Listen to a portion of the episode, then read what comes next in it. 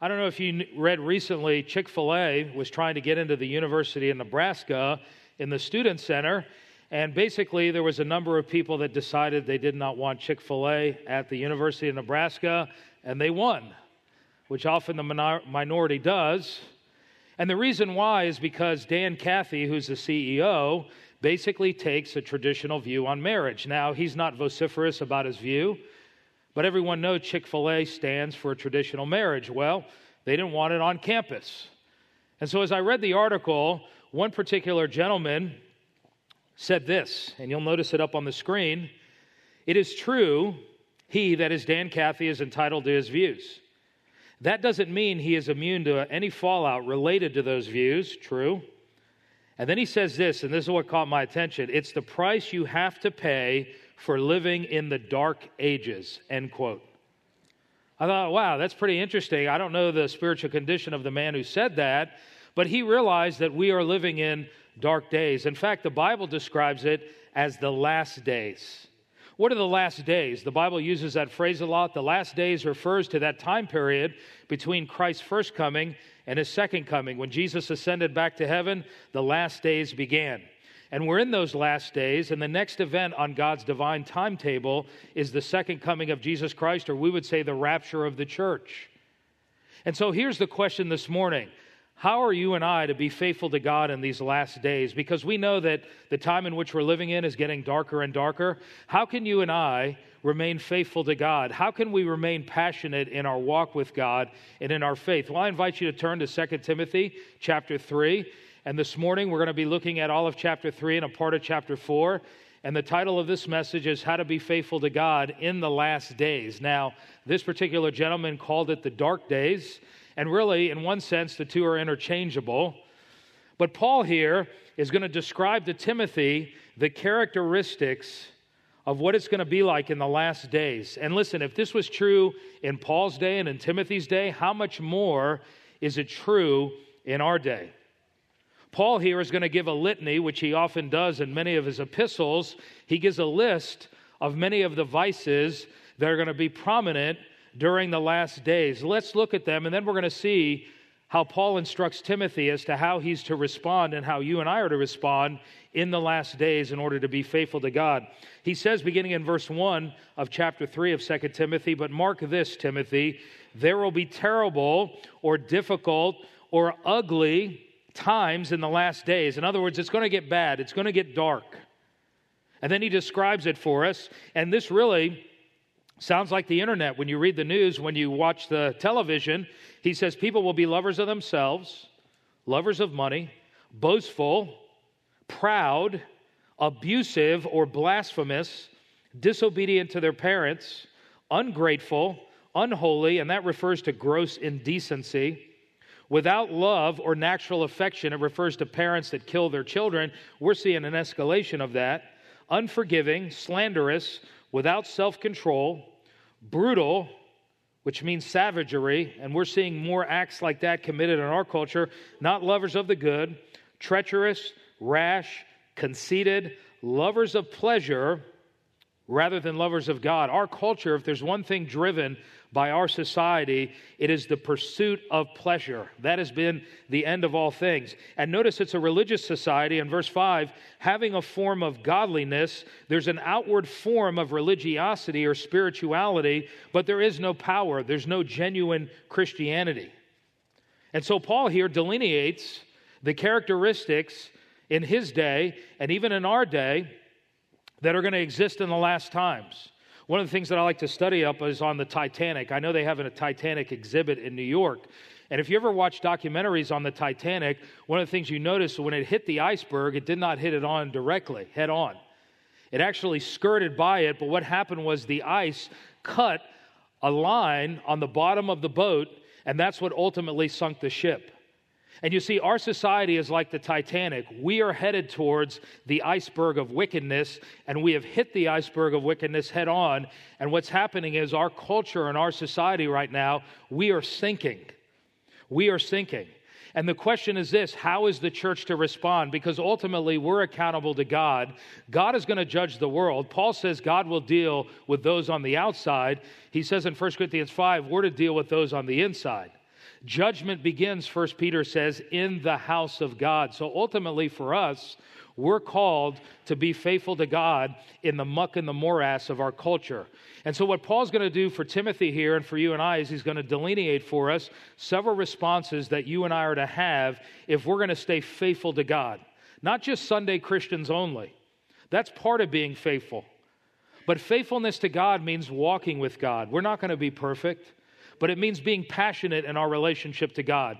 Let me give you several suggestions this morning. Number one, if you're going to be faithful to God in the midst of this corrupt culture, separate from its corrupting influence. Separate from its corrupting influence. Notice, if you will, verses 5 through 8. Paul says to Timothy, after he delineates all those characteristics, he says, Timothy in verse 5, have nothing to do with such people. Timothy, I want you to watch your associations. I don't want you to get caught up in the corruption of the society because, listen, you and I know that society will exert its corrupting influence upon us. In the Northeast, when I was living there for almost 12 years, they have a convenience store. Never heard of them before until I went up there. They're called Wawas. W A W A, Wawa. And when I first got up there, I said, What's Wawa? It's kind of the counterpart to our 7 Elevens here, but Wawas are great with food. Well, I remember going in one time and I came out and I smelled like a cigarette. And I don't smoke cigarettes. But so many people had gone in and out of the store that had smoked. Literally, the influence of the smoke had rubbed off on me. When I got home, my wife said to me, She said, Did you take up smoking? I said, No. What do you mean, did I take up smoking? She said, You stink like a cigarette. And I said, Because that's, I was in Wawa just being in there, the influence of that smoke rubbed off on me. And what he's telling him, he says, Timothy, I want you to separate from these individuals. And notice, out of the muck and mire of this culture, there's going to emerge false teachers that are basically corrupting influence. He says in verse 6 they are the kind, that is, the false teachers, who worm their way into homes and gain control over gullible women. They do it through books, they do it through television, they do it through internet. And these women are loaded down with sins and are swayed by all kinds of evil desires, and that's typically what false teachers do is they prey on the weak. And notice about these false teachers, always learning but never able to come to a knowledge of the truth. They may be religious, but they're bankrupt spiritually. And he uses an analogy to show us what they are like, just as Jannes and Jambres, verse 8, opposed Moses, so also these teachers oppose the truth. They are men of depraved minds. They are corrupted in their thinking. They cannot make proper moral judgments. Who, as far as the faith is concerned, they're rejected. They're not saved. They're unregenerate. But they will not get very far, verse 9, because as in the case of those men, that is Jannes and Jambres, their folly will be clear to everyone. And so he's saying, look, in the society in which you're living in, Timothy, in which we're living in now, there's all these corrupting influences, whether it be through media, whether it be through internet, whether it be through teachers. Out of this muck and mire is going to emerge these false teachers that are going to prey on people. And the principle that he's making here is this if you and I are going to stay faithful to God in the midst of a perverted and wicked generation, we must separate from its corrupting influence. Now, you and I know that Jesus calls us to reach the world. In his high priestly prayer, Jesus said, I'm leaving you in the world, but I don't want you to be a part of the world. And you see, you and I walk that tightrope because we're called to reach a lost and dying world. Jesus was the consummate missionary because he left the glories of heaven. He became like us, and Jesus was the ultimate missionary. But we know Jesus was in the world, but he was not of the world. And so you and I are to separate from the corrupting influence. And you see, we have to be careful that we don't allow the world to exert its influence on us in terms of adapting its values. And you see, that's the problem in the American church is we have allowed the world to influence us to the point where our values, our beliefs, and our ethics are no different than the world system. They've done studies on this, and they've shown that the divorce rate is even higher in the church. They've shown that immorality is just as high in the church. We're just as materialistic as people in the world. And listen, once the world exerts its influence on us and we get corrupted, we lose our distinction. We got to be in the world, not of the world. About five years ago, Laura and I went on our favorite vacation. We went out west. We always wanted to go out west, so we flew into Utah, Mormon City, spent the night. We got up the next morning and we drove to Jackson Hole, Wyoming.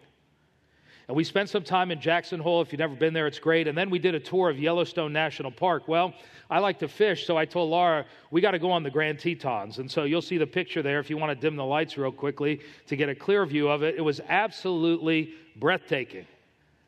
And so if you've never done a vacation, you need to go out there sometime. Well, we got on a boat. If you go to the next slide, here we are out in the water here. A guy took us out, and I had him as a captive audience. I shared the gospel with him the whole time. He couldn't get out and swim. He was stuck. he was from West Virginia. Well, next slide here, you'll see where we caught some fish. I caught some trout, uh, brown or lake trout. We didn't get to eat them. But notice the boat is in the water, but the water is not in the what?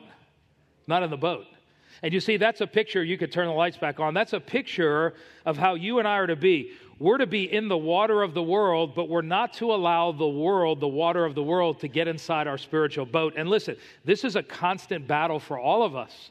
That's why it's critical. We're in fellowship, we're in the Word, we're dealing with sin in our life, we're guarding our eye gate, our ear gate and all those things because what we allow in, garbage in, garbage out. And so, if you and I are going to remain faithful to God, the first principle is we must separate from the ungodly influence, but not isolate ourselves to the point where we're not willing to reach people that do not know Jesus Christ. Jesus was a friend of sinners. Jesus was accused of being a drunkard, a wine bibber, and a friend of prostitutes. You see, Jesus held that delicate balance. So let me ask you a question this morning. Is there anything that God is speaking to you about this morning that you need to separate from? Is it a relationship that's pulling you down? Is it internet? Is it television? Listen, it's not always bad things. Sometimes it can be our jobs. We get out of balance. And what happens is the world system sucks us into its vortex and we get pulled away from God. Well, there's a second principle that Paul gives to Timothy and you and I in terms of being faithful to God in the midst of a perverted generation, and that is we must follow godly examples. It's not enough just to avoid the negative, we must positively pursue that which is godly. Notice, if you will, verse 10 Paul here sets himself up in counter distinction to the false teachers, and he says, You, Timothy, however, know about my teaching. Timothy, you know I'm different than the false teachers. You know that I'm different than the corrupting culture. He says, You know my teaching. I teach the truth. You know about my way of life. You know about my purpose, that I'm here to glorify God. You know about my trust in God, my faith, my patience with other people. You know about my love for others and my endurance to bear up under difficult circumstances. Timothy, verse 11, you know that I've been persecuted and that I've suffered. And what kind of things happened to me on my first missionary journey in Antioch, Iconium, Lystra.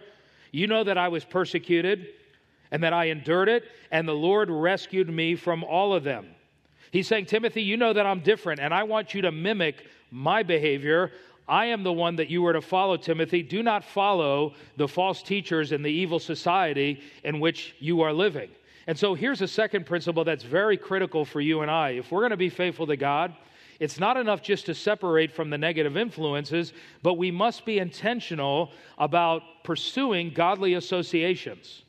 Now, obviously, in the church, you're going to find those godly associations when you come on Sunday morning.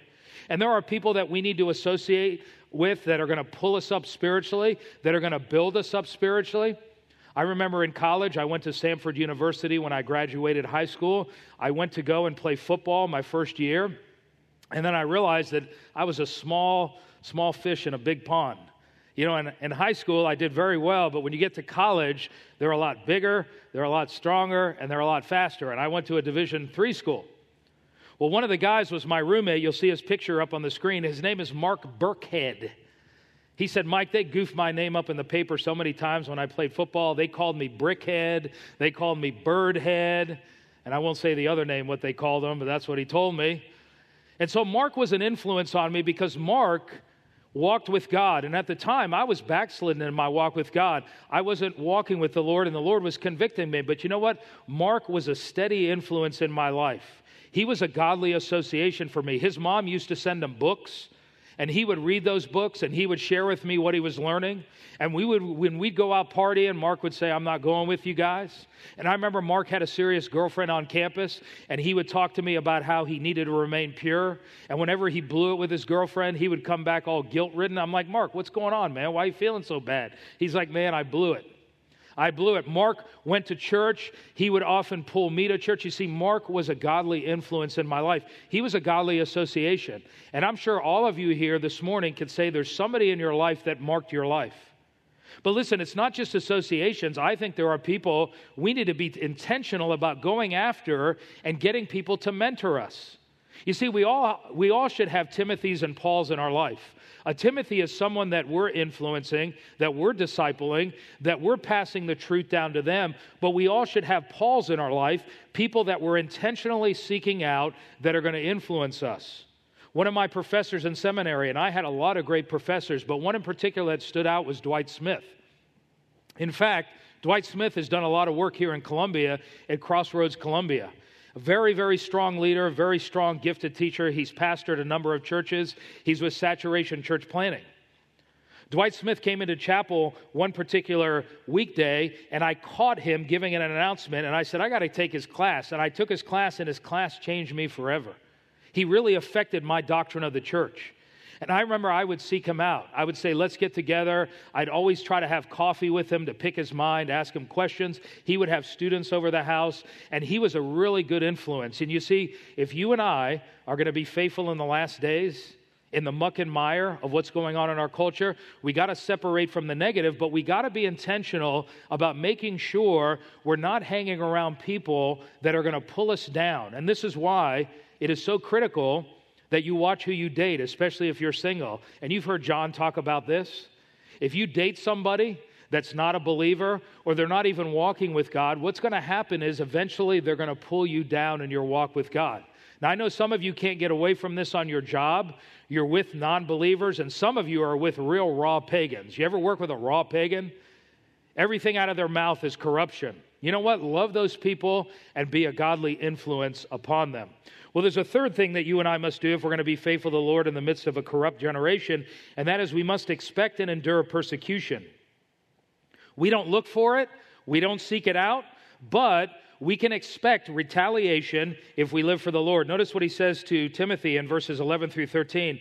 He says again, The persecutions I endured, Timothy, you know about those, yet the Lord rescued me from all of them. And then he says this in verse 12, classic passage, we all know it. In fact, everyone who wants to live a godly life in Christ Jesus will be persecuted.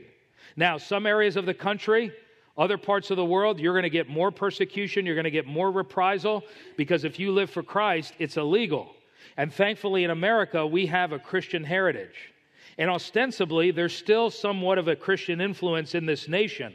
But you and I know that opposition to Christ and Christianity has been escalating in the last 10 years. And why? Because he says in verse 13, while evildoers and impostors will go bad from bad to worse. People are getting worse and worse. There are levels of depravity. People are not as depraved as they could be. Some of the articles I read on the internet, I'm thinking to myself, what is going on with people in our culture? These people are deceived and being deceived. So he says, Timothy, if you live for the Lord, you are going to be persecuted. He says you need to endure that. You need to expect it. Chapter 4, he says, verse 5, endure hardship. He's talking there about persecution.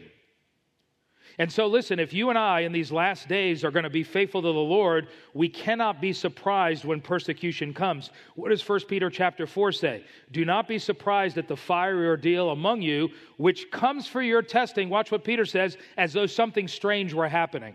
And let's be honest, we all get shocked. Because we're living in a culture where most of us don't get persecuted. So when it happens, we say, Lord, what did I do wrong?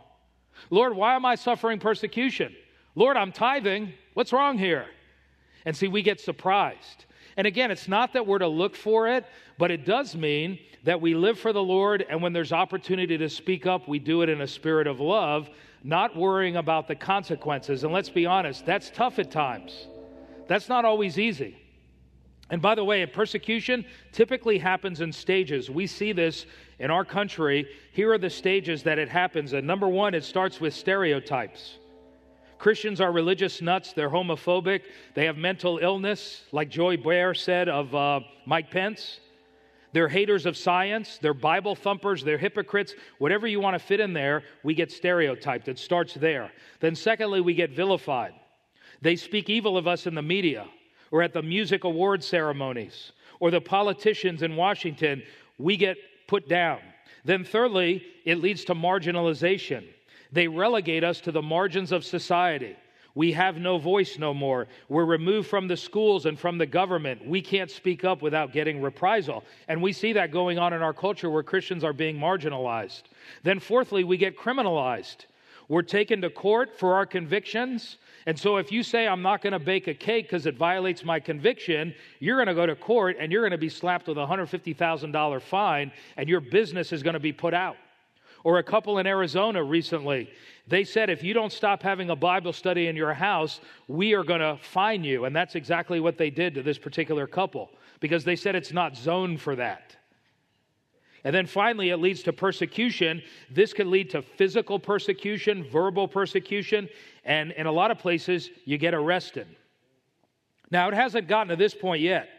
I remember years ago, John probably remembers this, where a pastor in Houston, they were demanding that he that the pastors turn in their sermons to make sure that they're not saying anything about homosexuality because I believe one of the leaders in that city, she was a lesbian, and so they were demanding this, and you know what all the pastors did? They came together and they said, "We dare you. We dare you to come against us." And of course, they backed down because they realized separation of church and state. I like to get on the internet and talk to people. I get a lot of evangelistic opportunities. And I was having a conversation recently with a group of people. There was some article where I believe this toll in New York made a mistake and they were charging people all this exorbitant money and they said it should be free, blah, blah, blah. So I said, free. I said, let me put something in there about the freeness of the gospel. So here's what I put and I posted. I said the only thing free is the gift of salvation for those who repent and trust in Christ alone for their salvation. And then I put Ephesians 2 8 and 9. Well, I got several responses. Here was one of them. You didn't listen to your mother when she told you to stay away from drugs, did you? Or how about this one? This guy said, Ah, it's you again. He says, God doesn't exist. He said, Go drink some bleach. Now, listen, that's mild persecution.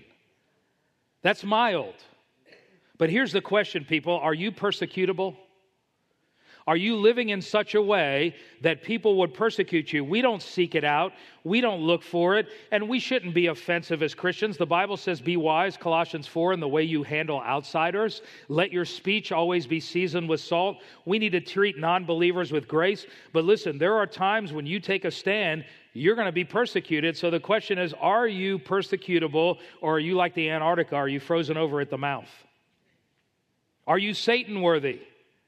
Listen, Satan doesn't mess with Christians who are not living for Christ. Satan doesn't mess with Christians who really aren't taking a stand for the gospel. Why? Because he knows if you're lukewarm, he's got you where he wants you. So are you Satan worthy? Worthy? If it was illegal to be a follower of Christ in America, would there be enough evidence to convict you? Well, there's a fourth thing you and I must do if we're going to stay faithful to God in the midst of a corrupt and perverted generation, and that is we must stay connected to God's Word. Notice what he says in verses 14 through 17, well known passage, very famous.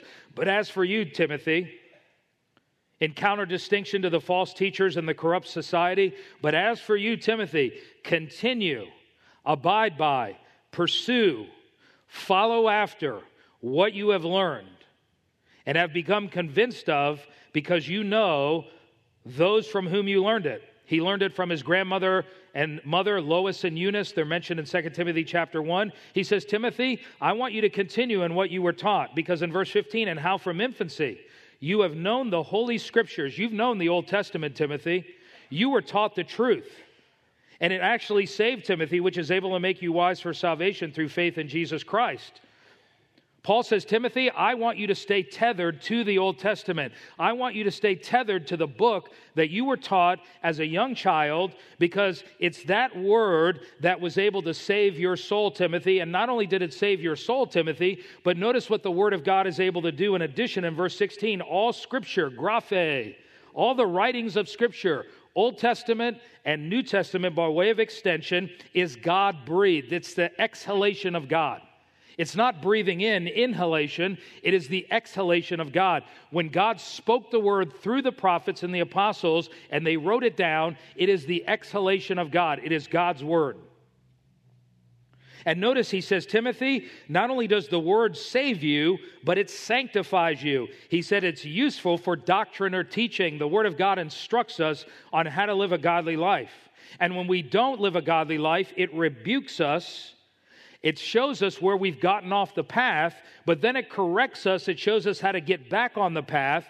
And then, as we get exposed to the Word of God, both corporately and individually, what happens is we get trained in righteousness so that the servant or man of God or woman may be thoroughly equipped for every good work. You see, that's the power of the Word. We don't need to veer from the Word. We need to be tethered to the Word of God. We need to imbibe the Word of God. That's why Colossians 3 says what? Let the word of Christ dwell within you richly. Last service, I talked about a pastor of a megachurch. They built another building, and the building wasn't quite finished yet. And so, one particular staff meeting, he called his staff together and he said, We're going to go to the building that we're going to be soon occupying. And he gave all of his staff some hard hats, and he gave them some ink pens, and he gave them some scripture verses out on paper. And when they went inside, he says, Here's what I want you to do. I want you to go in each of the classrooms, and the drywall hadn't even been put up yet, the carpet hadn't been laid. He says, I want you to take the verses that I've given you, and I want you to write them on the foundation, on the concrete of the building. And so they did, and then he finally called them together and he said, What I've done is I'm reminding you that the foundation of this church is the Word of God. He says, soon carpet's going to be put over those floors and cover up those verses, but I want to remind you that as a staff, the Word of God is our foundation. And so it is the foundation here at Calvary Chapel. It is the foundation of many churches in America. And so you and I need to make the Word of God the foundation of our life. We need to meditate on it, as Joshua 1 says. Look at all the benefits of Psalm 119. I read recently about how much you and I consume food on an average lifespan, probably 70 years. And here is what this particular article said In the average lifespan of one person, 70 years, here's what you will consume 150 head of cattle, 2,400 chickens, 225 lambs. I don't like lamb. Ugh. 26 sheep. I don't eat sheep either. I think it was a lamb or a sheep. My dad, one time, he ate the eyeball. I'm like, what's wrong with you? I did not come from you, Father. My dad tries everything. 310 pigs. I know for me it's way more. How many like bacon? Say amen. How about this one? 26 acres of grain. And then 50 acres of fruits and vegetables. That's way low for me. Let me ask you a question How much of God's word are you consuming? And listen, it's not always volume.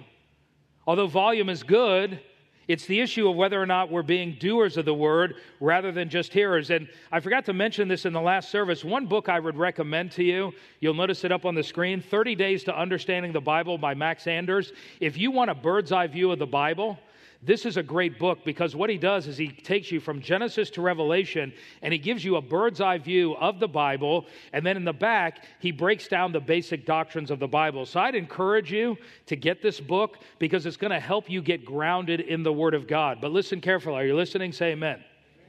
Don't substitute preachers and books by other authors for your own time in the Word of God. It is critical that you're in the Scripture, that you're tethered to the Word of God. So if you and I are going to be faithful to God in these last days, if we're not in the Scripture, we're not being washed by the water of the Word, you know what's going to happen? We're going to get spiritually dirty. We're going to drift. We're going to lose our passion. Because I can tell you this there's a direct link between my passion for God my zeal for God, there is a direct link between that and my time in the Word and my time in prayer and fellowship. Well, there's a fifth thing that you and I must do, and that is we must preach the Word if we're going to be faithful to God in the midst of this perverted generation.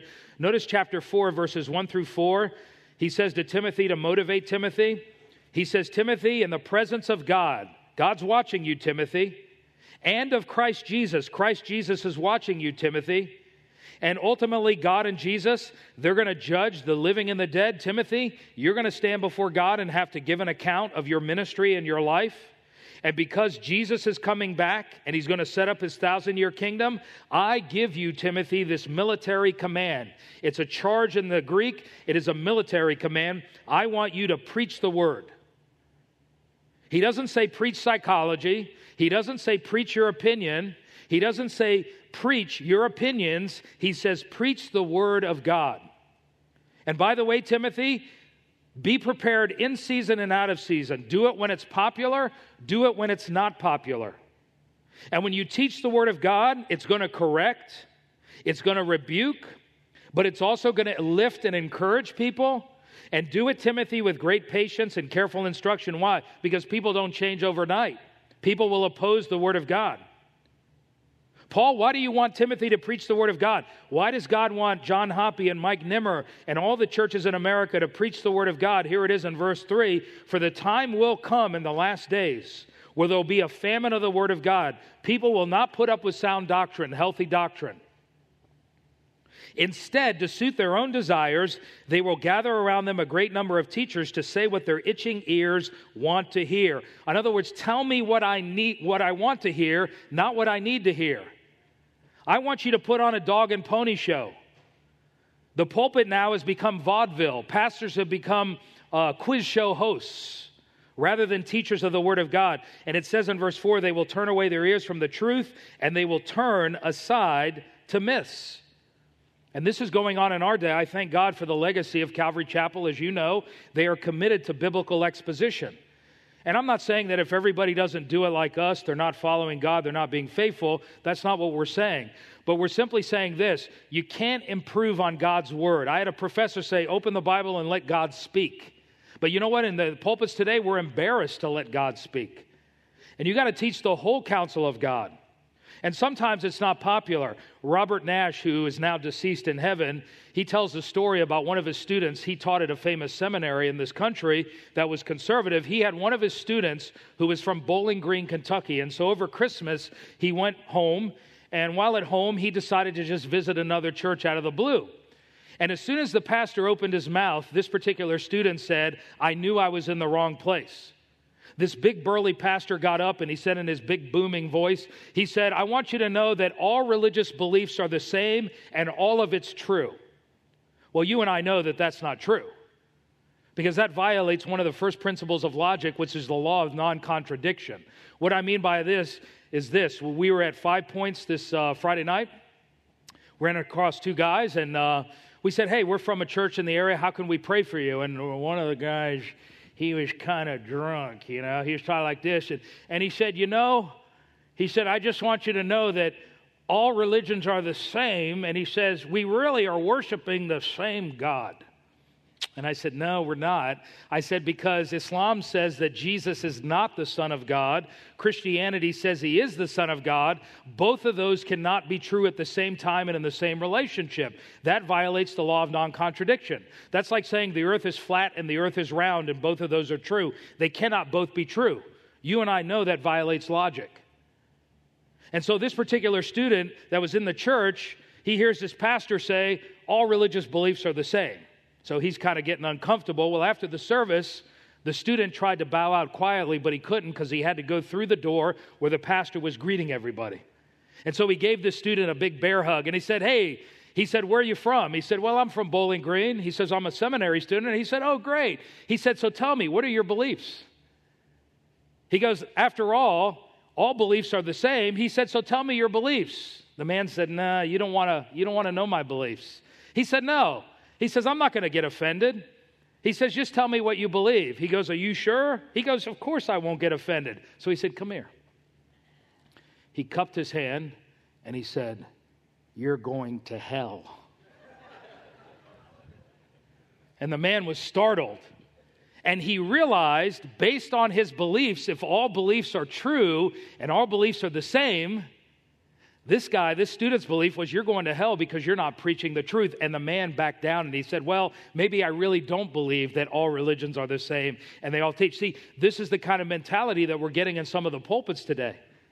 And the Bible says we're to teach the Word of God. In fact, one person said there are too many longhorn sermons today in the church. You say, What's a longhorn sermon? It's a point here and a point there with a lot of bull in between.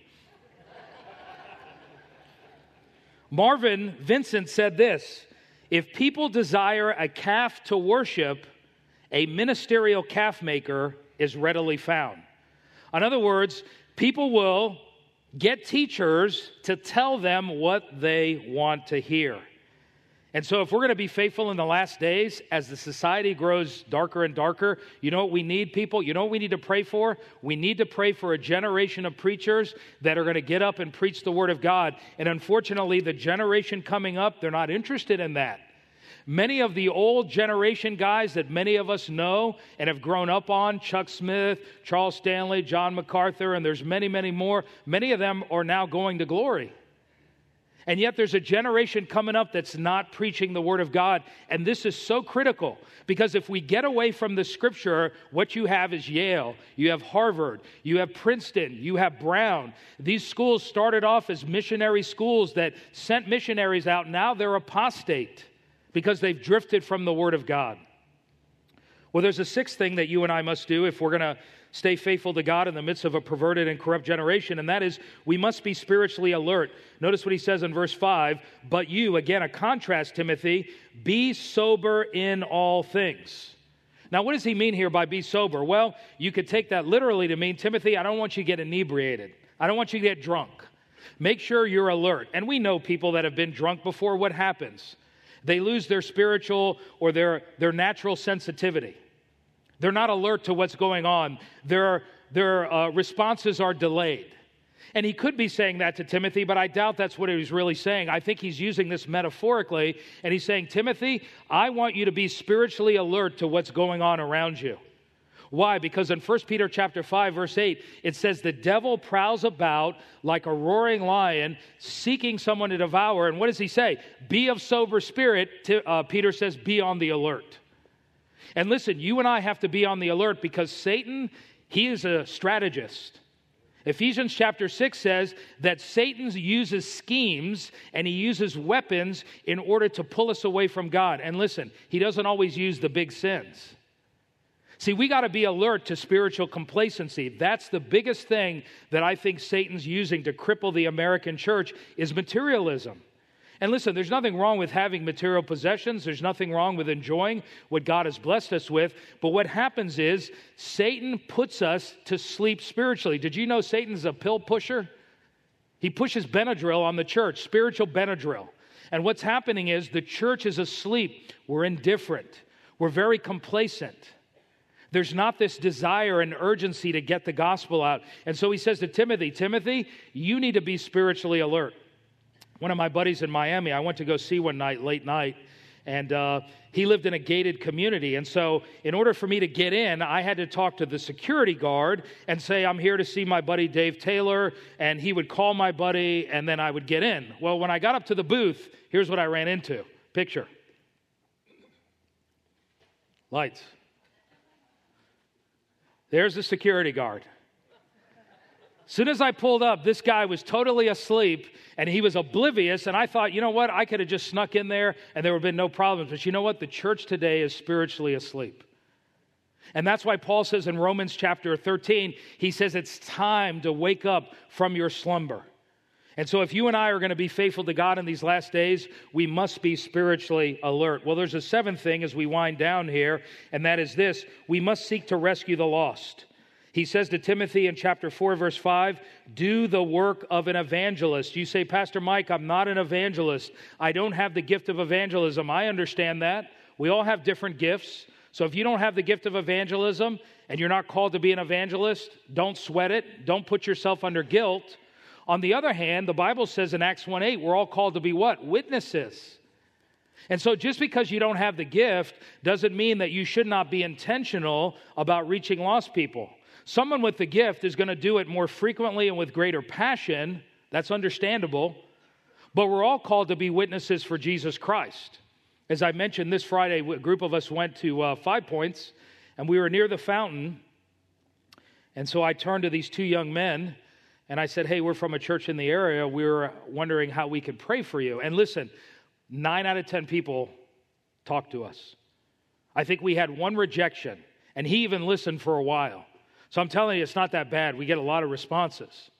And so this particular, um, these two guys, they said, Well, pray for this. And he said, Look, I want you to know right at the outset that I'm a homosexual. I said, Okay. I said, let's talk about the person of Jesus Christ. And so he told me his views about religion and why he doesn't believe in a religion that condemns people. Well, of course, people justify their sin, right? They have to have some way of rationalizing their sin.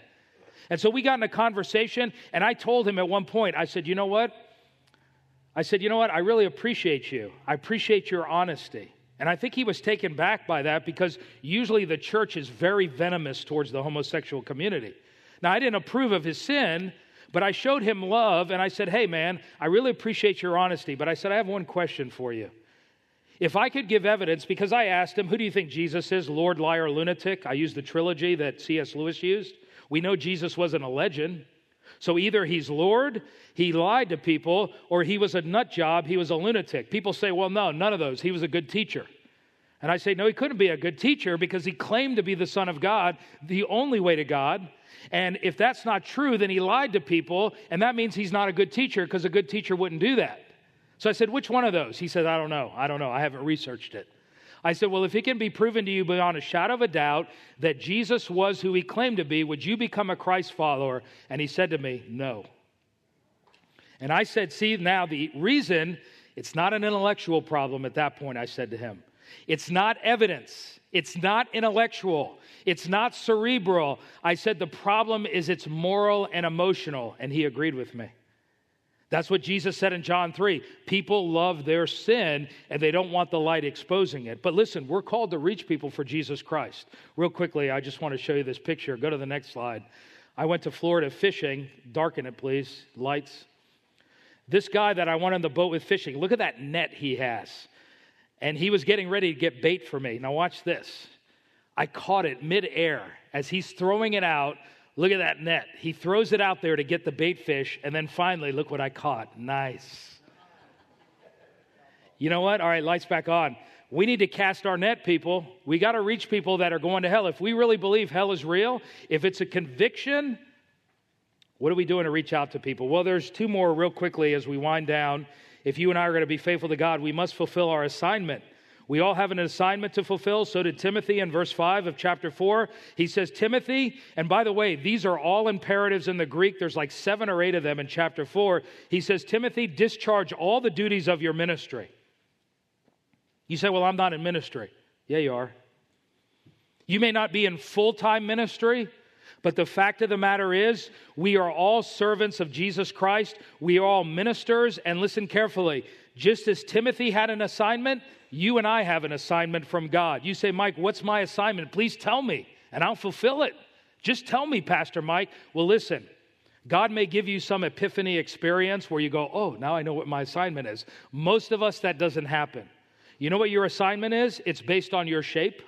You say, what does my body have to do with this? Not your bodily shape, but your spiritual shape. Your spiritual gifts your heart or your passions. What do you desire? What are your abilities or your natural talents? What is your personality? And what are your life experiences? All of that forms your spiritual shape. And you know how God gives you an assignment? It's based on that. Whatever that is, God wants you to be faithful to the assignment that He's given you. Why? Because time is short. I have to remind myself of that. I just turned 51, and I'm realizing, man, where is the time going? And I may have 20, 30 years. If I keep eating all them pigs, it's probably going to be shorter. And you know, this week I read about uh, Dwayne Johnson, The Rock. And um, some girl invited to him, said, Will you come to the prom with me? And he thanked her, and he says, Obviously, I can't. He says, But you know what? He's a real nice guy, somebody told me. He said, Look, the movie that I'm, I've just come out with, um, I forget what it is, some monkey movie. Um, what is it called? Rampage. He said, I'm renting out the theater for you. He said this to this girl, and it's free popcorn, free everything. But here's what he said that caught my attention grabbed me.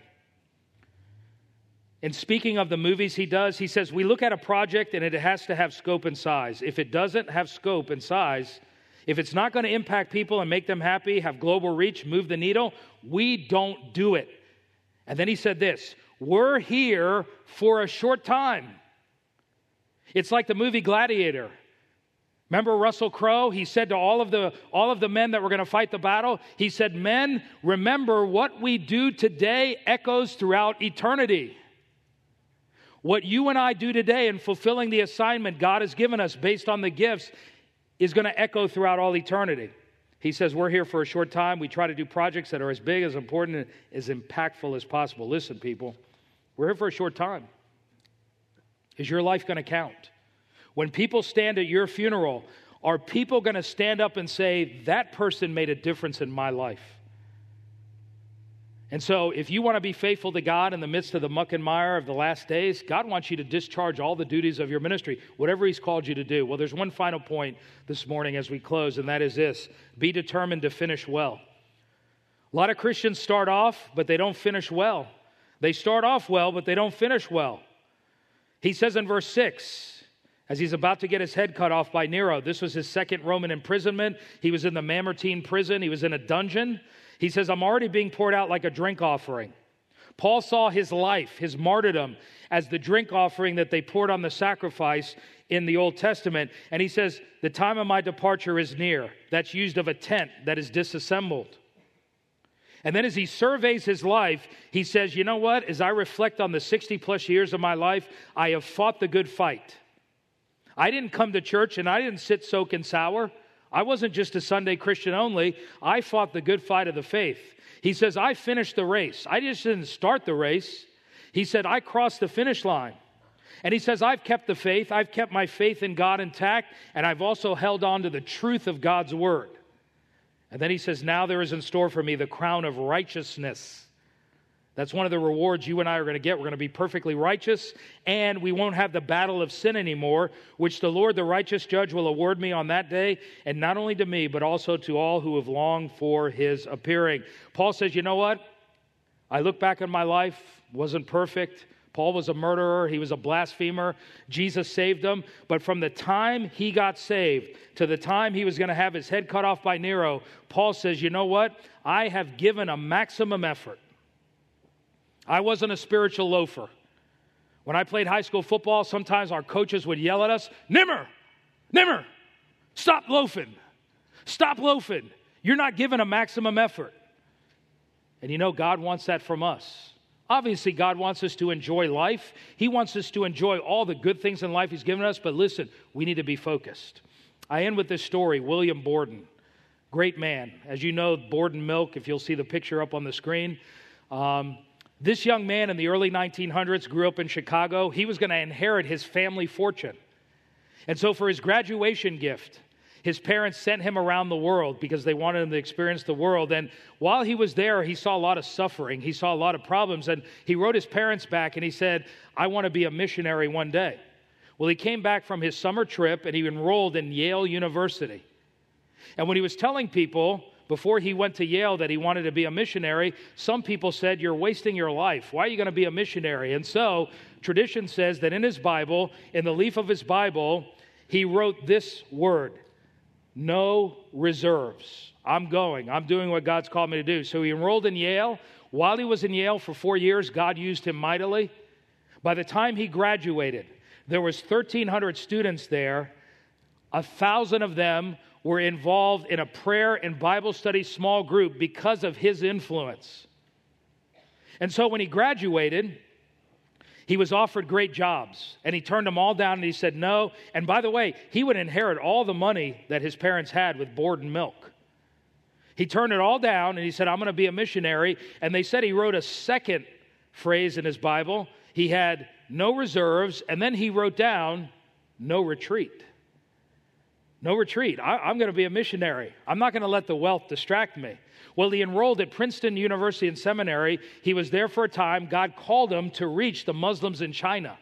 And so when he graduated, he went to Cairo, Egypt, in order to get trained in Arabic in order to reach the Muslims there. And while he was in Cairo, Egypt, he was 25 years old. He contracted spinal meningitis and he died.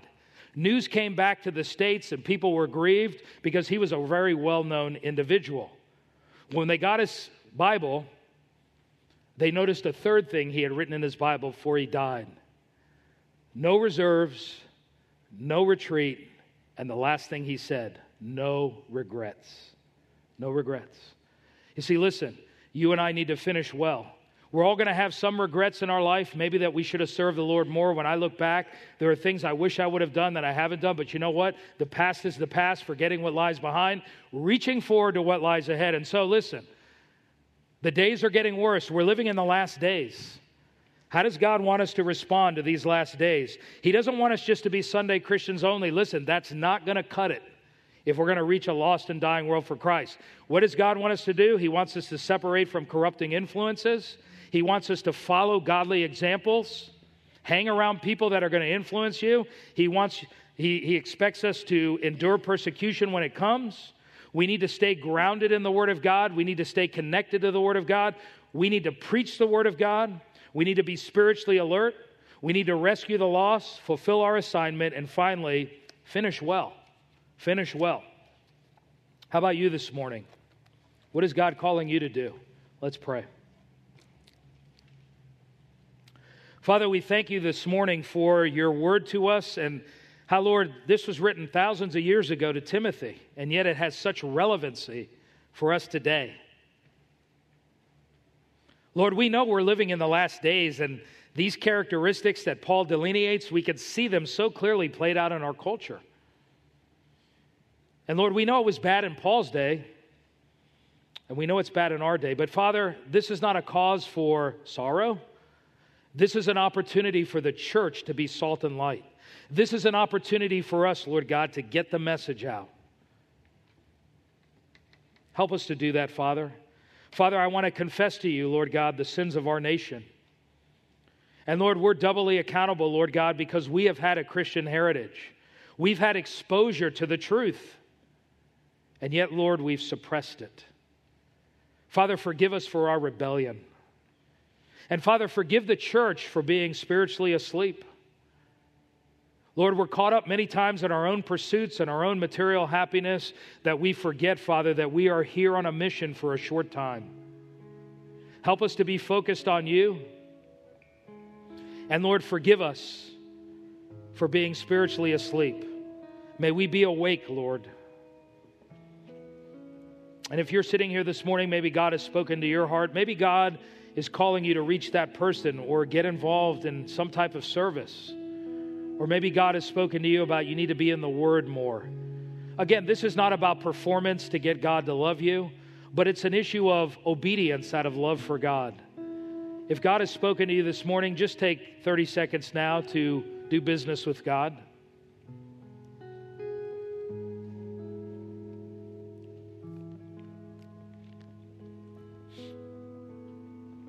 Father, my prayer is that Calvary Chapel here would be a strong beacon of light in this community.